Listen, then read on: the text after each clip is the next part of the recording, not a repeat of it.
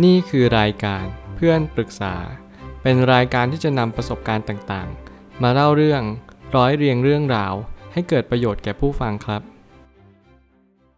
สวัสดีครับผมแอดมินเพจเพื่อนปรึกษาครับ วันนี้ผมอยากจะมาชวนคุยเรื่อง อย่าเสียเวลากับสิ่งที่เราได้รับ แต่ให้สนใจสิ่งที่เราควรได้รับ ข้อความทวิตจากเจมส์เคลียร์ได้เขียนข้อความไว้ว่า ยิ่งคุณใช้เวลาในการกลด่าสิ่งที่คุณควรได้รับมัน มันจะทำให้คุณยิ่งสูญเสียเวลาในการโฟกัส ในสิ่งที่คุณควรได้รับมันจริง ๆ ให้คุณโฟกัสเฉพาะสิ่งที่เราสามารถควบคุมได้เท่านั้น ข้อความทวิตนี้ทำให้ผมมีความคิดว่า เราควรจะสนใจในสิ่งที่เราโฟกัสมันได้จริง ๆ มันหมายความว่ามันมีบางสิ่งที่เราไม่สามารถโฟกัสมันได้เลย ก็คือสิ่งที่เราควรจะได้รับมัน เพราะว่าหลายคนเนี่ยพยายามกลด่าว่า เฮ้ยทำไมฉันไม่ได้ดีมากกว่านี้ทำไมชีวิตฉันน่าจะดีเหมือนคนอื่นเขา หรือทำไมชีวิตฉันถึงแย่ขนาดนี้ คนอื่นไม่เห็นแย่เท่าฉันเลย อะไรแบบนี้เป็นต้น สิ่งเหล่านี้เป็นสิ่งที่ลวงเราหมดเลย เป็นเหมือนการที่เรากลด่าโชคชะตาของตัวเราเอง เป็นการกลด่าชีวิตแล้วก็ไม่เคยพอใจในสิ่งที่เรามี แต่เราลองเปลี่ยนดูซิว่าให้เราโฟ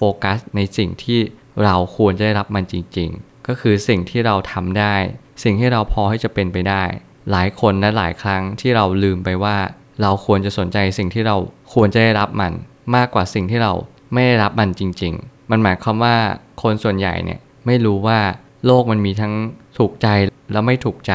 มันมีสิ่งที่รักและสิ่งที่เกลียดเสมอ ผมเลยตั้งคำถามขึ้นมาว่า ในชีวิตมากมายเรามักจะควบคุมในสิ่งที่ควบคุมไม่ได้ ผมอยากจะเน้นย้ำตรงจุดนี้ให้เยอะๆ และให้มากมายมากที่สุดเท่าที่ทำได้ ก็เพราะว่าคนหลายคนไม่รู้ว่า โลกนี้มีสิ่งที่ควบคุมไม่ได้ มีหลากหลายสิ่งมากๆ อย่างเช่น สิ่งภายนอก ต้นไม้ธรรมชาติ หรือโลกใบนี้ก็ตาม สิ่งที่อยู่นอกตัวเราทั้งหมดเลย ไม่สามารถควบคุมได้ สิ่งที่อยู่ในตัวเราทั้งหมดสามารถควบคุมได้ ไม่ว่าจะเป็นความรู้สึกนึกคิดสมอง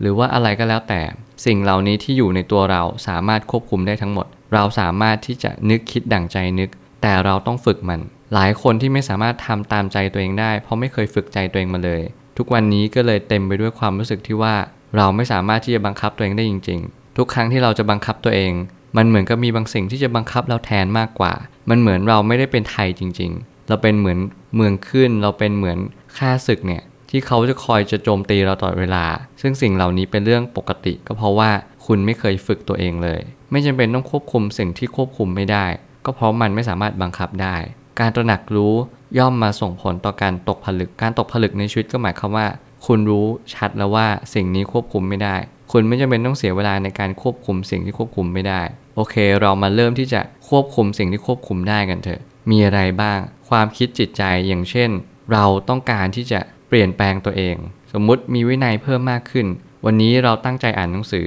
1 เล่ม ให้จบ แบบนี้เป็นต้นเราสามารถบังคับได้ สิ่งที่คุณควรทำก็คือคุณต้องแบ่งเวลา อย่างสมมติหนังสือมี 300 หน้า วันนี้คุณต้องอ่านยังไงให้หมดเล่ม คุณต้องอาจจะต้องแบ่ง 2 ชั่วโมง อาจจะอ่านสัก 50 หน้า ถ้าเกิดสมมติคุณจะอ่าน 300 หน้า คุณก็ต้องแบ่ง 2 ชั่วโมงเนี่ยออกเป็นย่อยๆๆแล้วคุณก็จะต้องเรียนรู้ว่าการที่จะอ่าน 50 หน้ายังไงให้ภายใน 1 วันได้ มันต้องจัดเวลายังไงบ้าง คุณก็ควรจะเอาเวลาไปทำอื่นด้วย หรือถ้าเกิดสมมติว่าวันหนึ่งไม่สามารถอ่านครบเล่มได้ คุณแบ่งเป็นอาทิตย์หนึ่งก็ได้ ซึ่งมันอาจจะยากเกินไป สิ่งเหล่านี้ที่ผมพูดมันก็คือเปรียบเทียบให้เห็นภาพว่า เราสามารถบังคับตัวเองได้ ให้เราอ่านหนังสือ โลกแบ่งออกเป็น 2 สิ่ง คือสิ่งที่ควบคุมได้และสิ่งที่ควบคุมไม่ได้ นี่คือสุดยอดของวิชาละ ว่าเราเรียนรู้ในสิ่งที่ควบคุมได้และควบคุมไม่ได้ จงหาหนทางที่เราสามารถควบคุมได้เท่านั้นจะได้ไม่เสียเวลา สิ่งเหล่านี้จะมาบอกสอนเราเสมอว่า ถ้าเกิดสมมติคุณใช้เวลามากมายไปกับการกลด่าสิ่งที่ไม่สามารถควบคุมได้ คุณจะเสียเวลาโดยใช่เหตุ จากคำพูดที่ผมเคยได้ยินเหมือนประมาณว่าหมาเห่าเครื่องบิน ทำไมหมาเห่าเครื่องบินมันถึงเสียเวลาแล้วดูปัญญาอ่อน ก็เพราะว่าการที่เราไปนั่งเห่าเครื่องบินเนี่ยในเวลาที่เครื่องบินมันไม่ได้มีหูเครื่องบินมันไม่ได้รับรู้อะไรกับเรา แต่ที่เราเห็นบ่อยๆ มากที่สุดก็คือหมาชอบเห่าเครื่องบินก็เพราะว่ามันเสียงดัง คือหลายหลายครั้งหมาอาจกำลังจะสื่อว่าเครื่องบินช่วยเบาหน่อย ช่วยเงียบหน่อย เพราะมันได้ยินชัดกว่าคนอื่นทั่วไป หูมันอาจจะมีเซลล์ประสาทที่ได้รับเสียงได้ดีกว่ามนุษย์ เท่านั้นเอง สิ่งเหล่านี้ทำให้ผมเห็นว่าสิ่งที่ควบคุมไม่ได้คือสิ่งภายนอก ถ้าเกิดสมมติเรายิ่งไปเหมือนเป็นหมาเห่าเครื่องบิน คุณก็จะยิ่งเสียเวลาในการใช้ชีวิตมากขึ้น สิ่งที่คุณควรทำก็คือมีสติระลึกรู้จิตใจตัวเองว่าเครื่องบินเดี๋ยวมันก็ผ่านไป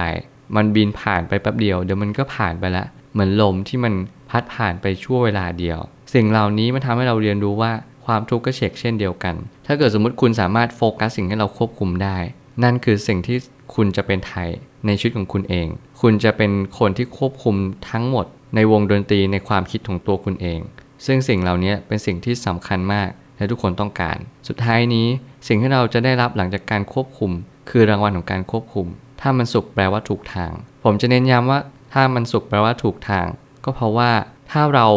เดินทางอะไรก็ตาม และเรามีความสึกอึดอัดใจ แปลว่าทางนั้นไม่ใช่ทางของเราแน่นอน ทุกทางจะต้องเป็นไปด้วยความสุข อย่างเช่นเรามีความรู้สึกว่า เออเราควบคุมเองได้อย่างดีแหละ เราสามารถจัดการปัญหาได้อย่างดีเยี่ยม นี่แปลว่า คุณสามารถที่จะเห็นชีวิตที่จะมีความสุขเพิ่มมากขึ้น ไม่มากก็น้อย ความทุกข์มันอาจจะลดลงระดับหนึ่ง มันทำให้คุณเห็นตัวเองว่า เฮ้ย เราสามารถจัดการความทุกข์ได้แล้วนะ โดยการที่เรายอมรับมัน โดยการที่เราไม่เปลี่ยนแปลงสิ่งภายนอก เราเลือกที่จะเปลี่ยนแปลงมัน เราเลือกที่จะมาเปลี่ยนที่ตัวของเราเองแทน สิ่งเหล่านี้จะทำให้เรามีความสุขมากยิ่งขึ้น แล้วมันก็จะแปลว่าเรามาถูกทางแล้ว ผมเชื่อว่าทุกปัญหาย่อมมีทางออกเสมอ ขอบคุณครับ รวมถึงคุณสามารถแชร์ประสบการณ์ ผ่านทาง Facebook Twitter และ YouTube และอย่าลืมติด Hashtag เพื่อนปรึกษาหรือ f r ร e n d t a l k a ด้วยนะครับ